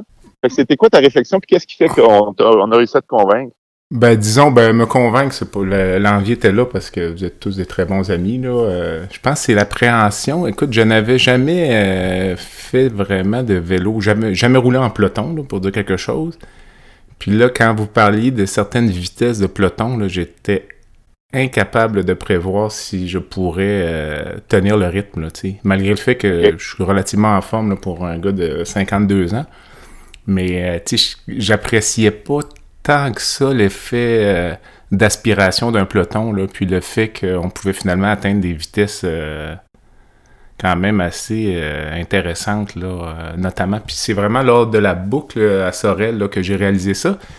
Puis, puis j'ai retrouvé un peu dans la boucle à Sorel, quand on était capable de rouler un bon moment, là, un peu le même effet de qu'on peut retrouver lorsqu'on fait de la course à pied, là, une espèce d'euphorie, là, si tu veux, là, probablement générée par les endorphines, là, euh, une espèce de euh, sérénité là, euh, qui est assez particulière parce qu'on roulait peut-être à 35 km/h à certains moments. Oui, Donc, c'était peut-être la crainte de ça, là, mais ça s'est estompé, je te dirais, assez rapidement. Là, la première journée était difficile là, pour des raisons techniques, là, mais là où j'ai réalisé finalement que j'avais finalement peut-être une constitution de, à certains égards pour faire cette activité-là. C'est l'étape qu'on a faite ensemble. Euh, oui. La première étape de soir là, où j'ai réalisé finalement que j'étais capable de pousser, de monter des côtes, euh, puis de, garder le tempo. Puis après, je te dirais que je n'avais plus de crainte. Là, puis comment comment tu t'es senti dans le peloton initialement? Là, c'est sûr que tu as eu tes crevaisons, puis tout ça, puis il pleuvait à boire de bout. Ta première étape, c'était difficile, mais une fois, là, que, que, que tu as, pris le beat, là, comment tu te sentais dans ce peloton-là? Très bien. Est-ce que tes inquiétudes, finalement, se sont, se sont, euh, se sont avérées ou. Euh, euh, non, non, non, non. Écoute, ça s'est estompé presque immédiatement. Là, puis, je, je, dirais qu'en même temps, on se compare et on se console, dans le sens où je voyais aussi des gens autour de moi là, qui avait peut-être un peu plus d'expérience, euh, mais en partant, euh, mais qui, genre, tu sais, des fois, c'est sûr que c'est un jugement, mais des fois, on regarde les gens puis on dit, ben, peut-être la condition physique de certains des participants est peut-être pas à la hauteur, donc, euh, tu sais, tout ça, ça a fait que j'ai été assez confiant. Ça t'a mis, mis, en confiance. Mais c'est vraiment la première étape de soir, là, tu sais, donc, de rouler le, dans le noir, en peloton, à une bonne vitesse, puis, comme je te dis, d'être capable de monter des côtes, je te rappelle au début, là, je pense que tu étais même surpris. oui, oui, oui, c'est ça, que j'allais dire. Pour ma, pour, ma part, euh, j'ai été vraiment impressionné euh, par ton comportement en peloton parce que, tu sais, quand on est habitué, là, moi, comme tu sais, c'était ma dixième édition, puis je fais beaucoup de, je fais beaucoup de vélo, puis, tu sais, on les, on les remarque assez rapidement, les débutants, puis même, euh, tu sais, des fois, à certains égards, ça peut même être un peu dangereux, les gens qui, qui, ont de la difficulté à se comporter en, en peloton, puis, tu sais, c'est notre, c'est notre travail un peu, ceux qui sont habitués de les aider puis de les coacher un peu. Mais mhm. j'étais vraiment impressionné pour un gars qui avait pas d'expérience, qui est arrivé la veille, qui avait jamais roulé en peloton. je trouvais que tu avais catché assez vite la, dynamique, puis c'était vraiment agréable. C'est vrai que c'était une belle étape, ça, ça roulait bien. On a roulé ensemble pratiquement tout le long, puis euh, mm-hmm. c'était une étape euh, qui, qui roulait assez rapidement quand même, là, puis euh, je trouvais que tu avais, avais, une bonne forme physique d'abord, mais aussi tu te comportais bien en peloton. Ah ben merci, agréable, merci, merci. Mm. ma deuxième question, Jean-Pierre, si tu permets, je me demandais par rapport à ce que tu t'attendais du grand défi, mettons, là, on t'en avait parlé, tout ça, puis ce qui, ce ce qui s'est passé réellement, est-ce que est-ce que c'était conforme à tes attentes, tu dirais, ou c'était différent de ce que tu t'attendais euh, avec le recul maintenant? Ben, ça a été en deux phases, là, le jeudi et le reste. Donc, le jeudi, on se rappellera euh, la pluie, le froid, puis euh, des crevaisons là, en raison d'un pneu défectueux. donc, le jeudi, en fin de journée, je me demandais ce que je faisais là. Suite à ça, euh, ça a vraiment dépassé mes attentes. Là. Puis, comme, comme je te dis, moi, j'arrivais là sans attente particulière. Euh, je connaissais la cause, mais pas tant que ça. Euh, là, je réalise qu'on ramasse énormément d'argent, puis qu'on aide une école en particulier. la philanthropie, c'est quelque chose qui m'intéresse. Je te dirais que ça rejoignait plusieurs de, de mes valeurs. Puis euh, je trouvais qu'on avait quand même une belle équipe. Là, euh. puis ta sœur, comme je t'ai dit, là, hors d'onde, euh, était vraiment extraordinaire. Là. Elle s'est occupée de nous comme. ma soeur qui était, qui était, qui était chauffeur, qui s'est vraiment effectivement très bien occupée de nous ah comme à chaque année. Elle, elle a déjà fait le grand défi comme cycliste. Mm-hmm. Maintenant, ça fait quelques années qu'elle le fait comme chauffeur. Puis vraiment, mm-hmm. on, est gâtés. On réalise pas l'importance d'un bon chauffeur quand on connaît pas ça. mais elle fait pas juste conduire le véhicule, c'est d'aller chercher les lunchs, de s'assurer qu'on est à la bonne place à la bonne heure. C'est elle qui gère le temps. Parce qu'on perd un peu la notion du temps. On sait plus où est-ce qu'on est, dans quelle ville on est. On ne sait pas trop. Ouais. Ben, en fait, ce que j'ai réalisé, c'est que je serais incapable de mémoire là, de te donner le euh, l'horaire. Comme je me rappelle des scènes, mais euh, je suis incapable de dire ça c'était où, tu sais. Euh, ouais. Parce que c'est comme, effectivement, c'est comme on entre là-dedans, puis on, faisait la blague, tu te rappelles, on disait qu'on était comme des vedettes rock, là, tu sais, qu'on on pense être à New York, mais on est en Australie, là. Et puis, euh, peut-être comme dernière question, Jean-Pierre, euh, tu sais, euh, je sais pas si tu viens, on a roulé ensemble aussi à la dernière étape, mm-hmm. l'espèce de, courte étape finale qui nous amenait, si je me souviens bien, cette année, c'était de la prairie jusqu'au stade olympique à Montréal. Mm-hmm. là, il y a comme une espèce de moment magique où on est les 1000 cyclistes, tout habillés pareil, sur le pont Jacques-Cartier qui est fermé pour nous. Puis là, c'était comme un peu, euh, un peu surréel. Puis on roulait ensemble comme ça, puis on jasait. Puis je me demandais comment tu te sentais à ce moment-là, puis comment tu te sentais euh, au moment d'arriver au stade olympique? Euh, c'est quand même un, c'est quand même un déploiement d'envergure. Mm. qui nous accueille avec ta famille, ta famille qui était là aussi pour t'accueillir. Exact. C'était quoi ta sensation à ce moment-là? Ben, la fierté, je pense, là, puis le, sentiment du devoir accompli. Là, euh, la vue sur le pont, c'est assez réussi, je te dirais. Là, euh, euh, si j'étais, moi, dans le grand défi, c'est certain que j'essaierais d'installer une caméra vidéo en haut du pont là, pour prendre ça. C'est vraiment spectaculaire. Ouais. L'arrivée au stade aussi, c'est plaisant de revoir tout le monde. Euh, non, c'est vraiment, écoute, euh, ça, termine bien, là, euh, cette activité-là, puis il faisait beau, puis c'est vraiment super, là. Puis en fait, on, puis j'ai revu, j'ai vu beaucoup de gens que je connaissais, là, sans peut-être vous en faire mention, là, mais on finit par rencontrer un paquet de gens. j'ai revu des amis de Drummondville, dont un qui est pharmacien, là, dans le coin, là, près de Nicolette. J'ai vu plein de monde, c'est vraiment plaisant, J'ai connu des gens de Sherbrooke, là, qui sont euh, des amis communs aussi à, Nicolas et à toi. Donc, euh, c'est un combo parfait. Mm. Oui, puis toi, avec ta, curiosité et, ton, ton sens euh, inné de, créer, d'entrer en relation avec des gens, en roulant, tu as fait des, as aussi fait beaucoup de connaissances et tu as entendu des histoires assez incroyables de, gens qui participaient au Grand Défi. Ah, tout à fait. Mm. Bon, ben, je te, je te redonne ta baguette magique, Peut-être que je te demanderais de t'en servir toi-même. Euh, si jamais les circonstances euh, s'y prêtent l'an prochain, là, on n'est jamais trop sûr de notre équipe. Oui. Parce qu'il y a des gens qui ont un peu des droits acquis, là, ben euh, des, anciens participants et tout ça. Mais si jamais on t'offrait la possibilité de participer à nouveau l'an prochain, est-ce que tu serais, tu serais partant? Ah, sans hésitation, c'est sûr. OK. Ah, ben, je suis content. Sans hésitation, là. Mais en fait, moi, ce que je verrais de bien, si jamais vous m'invitez l'an prochain, je pense qu'on pourrait, en s'y mettant plus tôt, lever plus de fonds. Là, donc, euh, peut-être le petit côté compétitif qui ressort, là, mais... c'est un bon... C'est excellent, ce côté-là. Mais je pense que ça, c'est une levée de fonds qui pourrait probablement être lancée euh, peut-être juste avant Noël. Oui, qui permettrait qu'on le fait, on le fait un peu tard. Ben, en fait, parce que souvent, avant Noël, décembre, les gens renvoient leur famille dans le temps des fêtes. Oui. Euh, c'est un bon moment d'aller chercher de l'argent. Puis, euh, des fois, dans les compagnies, il y a toutes sortes de trucs qu'on peut faire, là, les compagnies, peut-être fonder des groupes. Puis, normalement, un groupe comme nous, de 5 cyclistes, là, tu, peux te trouver peut-être quelques ambassadeurs, entre guillemets, à qui tu donnes des mandats. Puis, mais je vais ben, certainement de lever plus d'argent. Puis, écoute, parce qu'on a levé quand même 25 000 oui. facilement. Puis, euh, il y, a des équipes qui font un travail euh, incroyable. On nous les a présentés hein, au début mm-hmm, de la, compagnie. C'est quoi? C'est Ciment Québec. Euh, Tout à fait. Des centaines de milliers de dollars. c'est incroyable. incroyable. Parce qu'en fait, ce que je comprends, c'est qu'il y a un montant de la collecte qui va au grand défi. Oui, c'est ça, 11 000 Donc, c'est ce qui explique qu'on a levé donc autour de 25. Nous, on remet 11 au grand défi, puis euh, le reste à, l'école primaire de notre choix. C'est bien ça? C'est ça, exactement. Mm, c'est vraiment super. Écoute, donc, euh, non, mais si vous me demandez, je, serai prêt, puis euh, peut-être un peu mieux équipé. on, va, on va inspecter ton vélo cette fois-là. Non, mais peut-être que je changerai de vélo, probablement.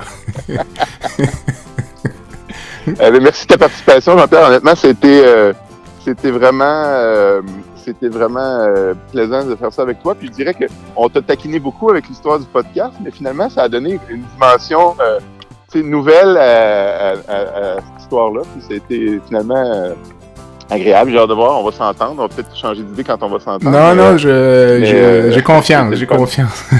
ben, écoute, merci d'avoir pris l'appel. ça fait plaisir. Bonne journée, Jean-Pierre. À bientôt. bye.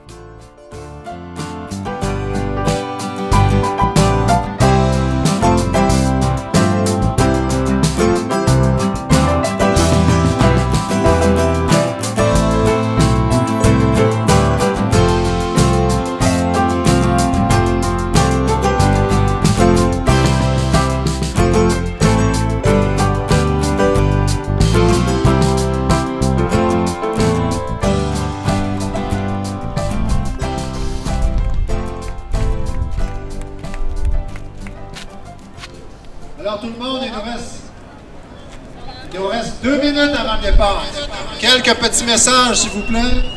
premièrement, vous êtes super beau, avec le soleil, une belle gang. On veut ce soir rouler en sécurité. Donc, je vous demanderai une chose super simple. Rouler entre les lignes. Une voie. Trois par trois. Des belles rangées de trois par trois. Et rouler en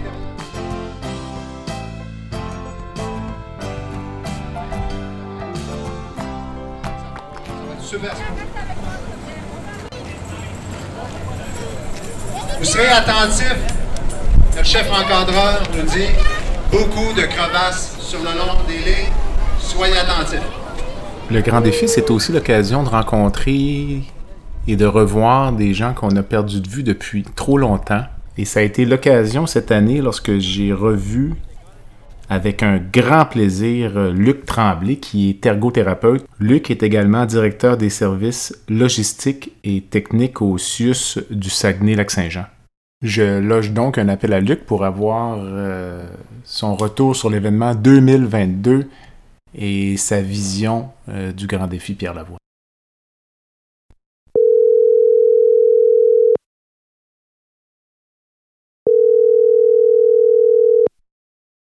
Oui, allô? Salut! Salut! Ça va?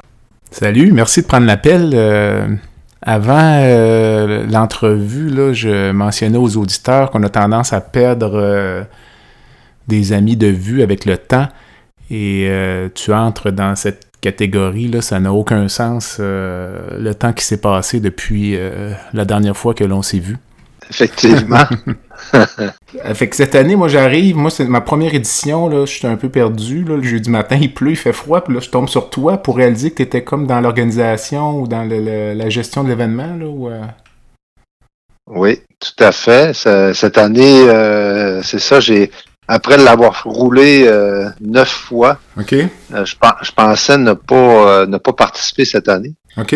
Mais euh, mais Pierre euh, avait besoin de quelqu'un pour euh, gérer la vitesse euh, du peloton. OK. Fait que euh, il m'a lâché un petit coup de fil pour dire euh, t'es- est-ce que tu seras en mesure de, de t'impliquer cette année euh, pour faire ça? Parce que ça, ça prenait quelqu'un qui avait de l'expérience euh, sur le comportement du peloton, justement, parce que 1000 cyclistes, ça, ça se comporte pas comme euh, une dizaine. Ouais. Donc, euh, c'est. euh, fait que j'ai décidé de, de faire le saut du côté euh, du côté de, de- de l'organisation. OK, OK. Cette année. Mais dis-moi, euh, là, tu étais comme dans ce qu'on appelle le QG1, dans le fond, là, qui est l'espèce de immense motorisé qui, qui mène le peloton, c'est ça? Exactement. Ben, en fait, le, le- le principe du, euh, du grand défi, euh, c'est- c'est particulièrement, c'est c'est un travail sur la sécurité des cyclistes. Euh, ça, ils mettent énormément, énormément d'emphase là-dessus. Puis euh, c'est ce qu'ils appellent euh, le, le convoi. C'est un, c'est une, une énorme boîte rectangulaire dans laquelle il y a un ensemble de véhicules, incluant les cyclistes. Euh, puis ça, c'est protégé euh, par, euh, entre autres, la Sûreté du Québec. Puis le QG1, euh, c'est un des véhicules de tête. là. En fait, c'est celui qui est juste, juste en avant, en avant du peloton. Puis euh, à travers les années, là, ils ont, ils ont, ils ont acheté ce véhicule-là, qui est un motorisé là, de au-dessus de 30 pieds, là, je sais pas, je pense 32, 33 pieds, puis ils ont ils ont ouvert l'arrière, puis ils ont, ils ont fait fabriquer une, euh, une plateforme euh, qui, qui, euh, qui, qui s'ouvre et qui permet de voir le, le- le peloton en temps réel, en continu. Donc, pendant les quatre jours, on, on, regarde, on, on est de reculons, puis on regarde le peloton euh, se comporter.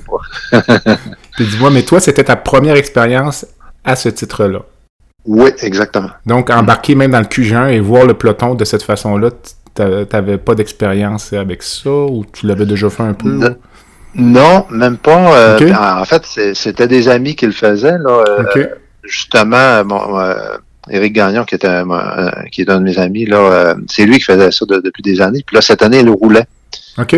C'est c'est un peu comme, comme ça que le lien s'est fait là, pour euh, de prendre son relais, là, parce que euh, on s'entend, c'est du bénévolat. Fait qu'à chaque année, lui, euh, il se mettait sur pause pour, euh, pour le rouler parce qu'il jouait ce rôle-là, qui est un rôle important parce que, en fait, dans ce rôle-là, euh, on ajuste vraiment, comme je te disais, on est, on est en contact continu avec l'ensemble du convoi, donc autant le QG2 qui est complètement à l'arrière que euh, la voiture de sécurité à l'avant, euh, des éclaireurs qui appellent, il y a un éclaireur qui lui est beaucoup plus loin sur la route puis qui il, il détecte toutes les, euh, les trous dans le chaussée, tout ça. Puis là, nous, on- dans le rôle, entre autres, moi, je me, je me trouve à communiquer aux cyclistes, euh, attention, euh, asphalte, euh, Mhm.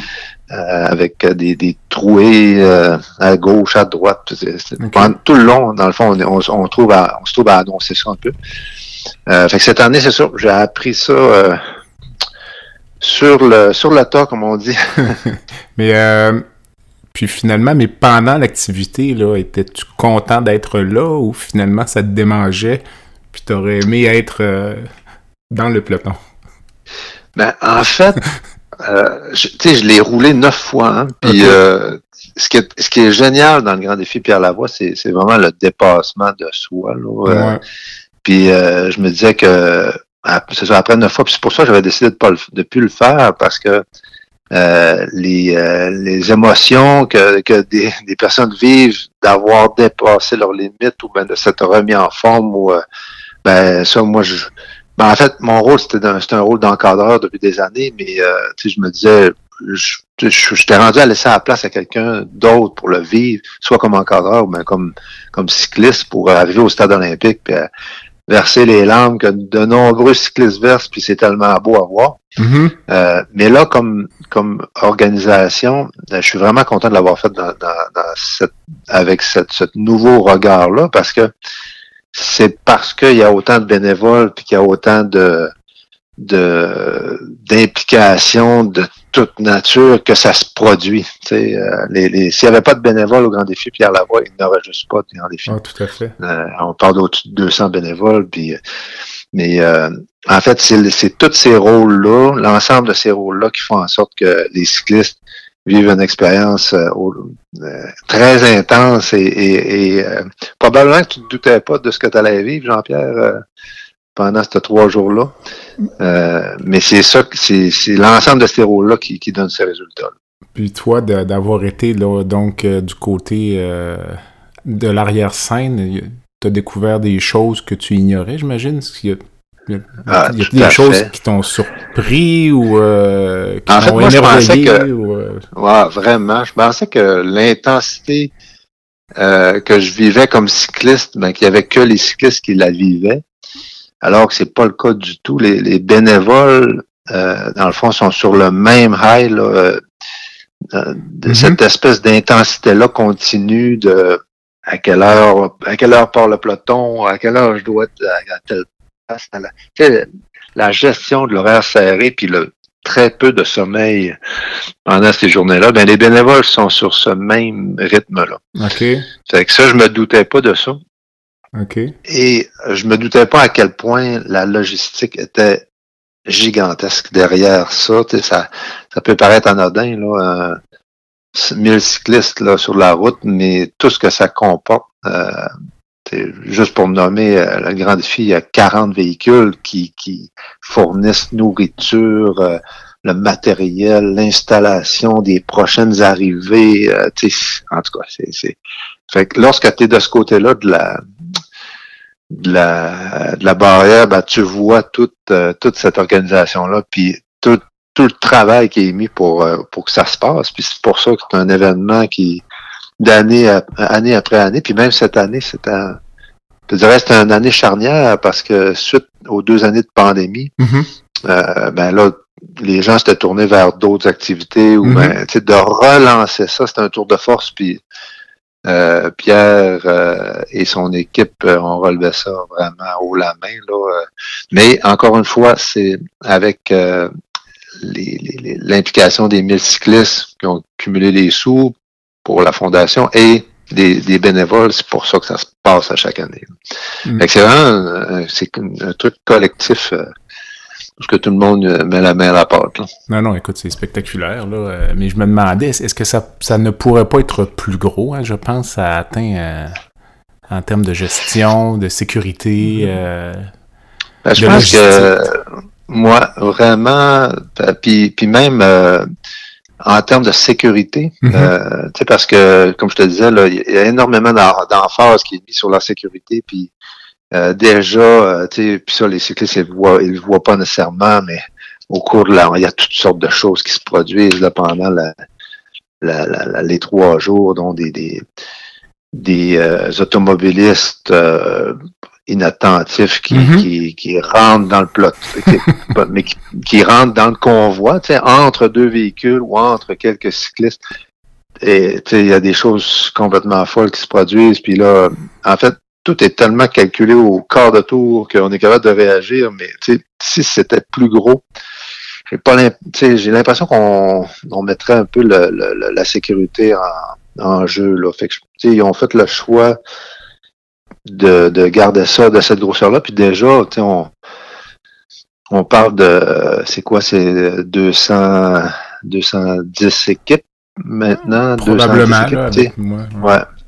Puis le, en fait, le message du 1000 km, c'est vraiment, euh, c'est un clin d'œil au Québec euh, pour euh, faire un moment, puis tu sais, dans le fond, de, de, de célébrer ça. Mais le travail au cours de l'année euh, de sensibilisation, euh, les cubes, euh, Mhm. la course, tous les autres événements, euh, en termes de santé publique, je trouve que ça a beaucoup plus d'impact que le 1000 comme tel. Le 1000, c'est comme un message ou une célébration. Mais euh, les gestes de l'année entière dans les écoles, le, le cumul des cubes d'énergie, euh, la course au secondaire, là, là, tu, entre guillemets, tu formes ta jeunesse pour plus tard. là. Tout à fait. Fait que euh, ça, c'est des gestes de santé publique euh, majeurs. Dis-moi, euh, Luc, euh, le- la mission ou la vision initiale du grand défi, c'était, euh, tu me corrigeras, mais les maladies orphelines, là, puis en, lien, en lien, avec euh, la triste histoire de Pierre Lavoie. Est-ce que c'est un enjeu ou est-ce que c'est un risque de perdre un peu, là, finalement, la mission initiale, là, euh, au profit d'une très bonne cause aussi, qui est la santé globale, mais qui est... Ben, en fait, ce que ce que j'observe, puis de la manière que Pierre semble mener ça, c'est que c'est mené de front. C'est autant euh, la, tous les enjeux de santé publique en termes de, mobilisation de la, de, la, population aux saines habitudes de vie, mais les maladies orphelines n'ont pas laissé, été laissées pour compte. Mm-hmm. Euh, d'ailleurs, avec les annonces euh, ministérielles cette année, récentes sur les prochaines interventions au niveau des maladies orphelines, ça démontre bien que, dans le fond, ça a été entendu euh, tout le dépistage maintenant euh, qui se fait euh, sur demande pour les, les, les familles qui, qui, le souhaitent. je veux dire, c'est tous des résultats, dans le fond, de, de, de, des actions de Pierre qui sont parties spontanément de son histoire, tu l'as bien dit, mm-hmm. D'une folie qu'il avait faite à l'année 1, c'était le tour du Saguenay-Lac-Saint-Jean, 650 km qui faisait ça d'une traite. Mhm. Mais, mais il a bâti par-dessus ça, puis là, c'est devenu ce que c'est aujourd'hui, mais euh, je pense pas que ça a perdu de son essence. Euh, est-ce, que c'est vrai que lors des premières éditions, il faisait les 1000 km au complet aussi? Ou j'ai, ah oui, ah oui, puis c'est pendant des années, il a fait ça, là, puis euh, un moment, il disait Pierre, euh, il arrivait, il n'y avait plus de voix au stade olympique. Mm-hmm. mais c'est un athlète incroyable. Je veux dire, ce gars-là, il a des capacités, là, c'est fou. Mais son message, c'est pas tant ça. Lui, dans le fond, il, s'utilise comme, comme porte-étendard, mais ce qu'il souhaite, c'est bien plus que les autres, de faire voir les autres, puis que les autres prennent le relais. Ben fait que, à travers les années, il a été en mesure de dire, ben moi, je suis pas toujours obligé d'être là parce qu'il y a des il y en a des gens en avant du peloton, puis dans le peloton qui, qui, portent le message. Fait que mhm. euh, au fil des ans, pour une question de sécurité aussi, tu sais, euh, pas de sommeil, pas dormir presque. Euh, en fait, c'était même pas presque, c'est pas dormir pendant trois jours. C'était pas très. c'est pour la santé, c'était pas une bonne chose. Fait que mhm. Il a été en mesure, une fois que le message était clair, puis qu'il y avait, avait l'aura autour de lui, ben, je pense que il, est plutôt en train de la distribuer, ce là puis euh, euh, c'est une, bonne, bonne approche, je pense. Ben, effectivement. Ben, écoute, c'est surtout qu'il faut envoyer le bon message. Si on lance un message de santé et de sécurité, il faut. Tout à fait. faut être cohérent. Non, non, puis c'est pour ça, ben, c'est ça, exactement. C'est pour ça que. Euh, ben, en fait, au départ, c'était le dépassement de soi. Tout à fait. Puis mais maintenant, c'est ça, c'est plutôt la santé globale. Puis euh, c'est ça, c'est en cohérence avec ça, tout à fait. As-tu des, as-tu des plans pour 2023? Et, es-tu déjà dans les cartons comme euh, encore euh, ben, bénévole? C'est, en fait, ils souhaitent à chaque année qu'on se réimplique. ouais, ben, probablement. Je vois, aussi ma, Joanne, ma conjointe, là, qui est médecin, mm-hmm possiblement s'impliquer dans l'équipe médicale. Puis euh, c'est ça. C'est un c'est de vivre cette intensité-là. C'est des beaux moments, franchement. Ah, tout à fait, écoute. Mm. Mm. Mm. Puis on connaît tellement de monde dans ce groupe-là que c'est un moment de socialisation et de, de, de réalisation qui peut euh, inspirer bien du monde. Là. Fait que ça se peut très bien que on soit du, départ encore l'an prochain. Ah ben c'est bien. Écoute, euh, ben, je vais te laisser aller euh, continuer tes activités. J'ai été super content de te revoir, puis euh, j'espère qu'on n'attendra pas le grand défi 2023 pour se revoir, Luc. Fait que passe une belle fin de journée, puis à bientôt. Merci Jean-Pierre. Salut, bonne journée. Bye.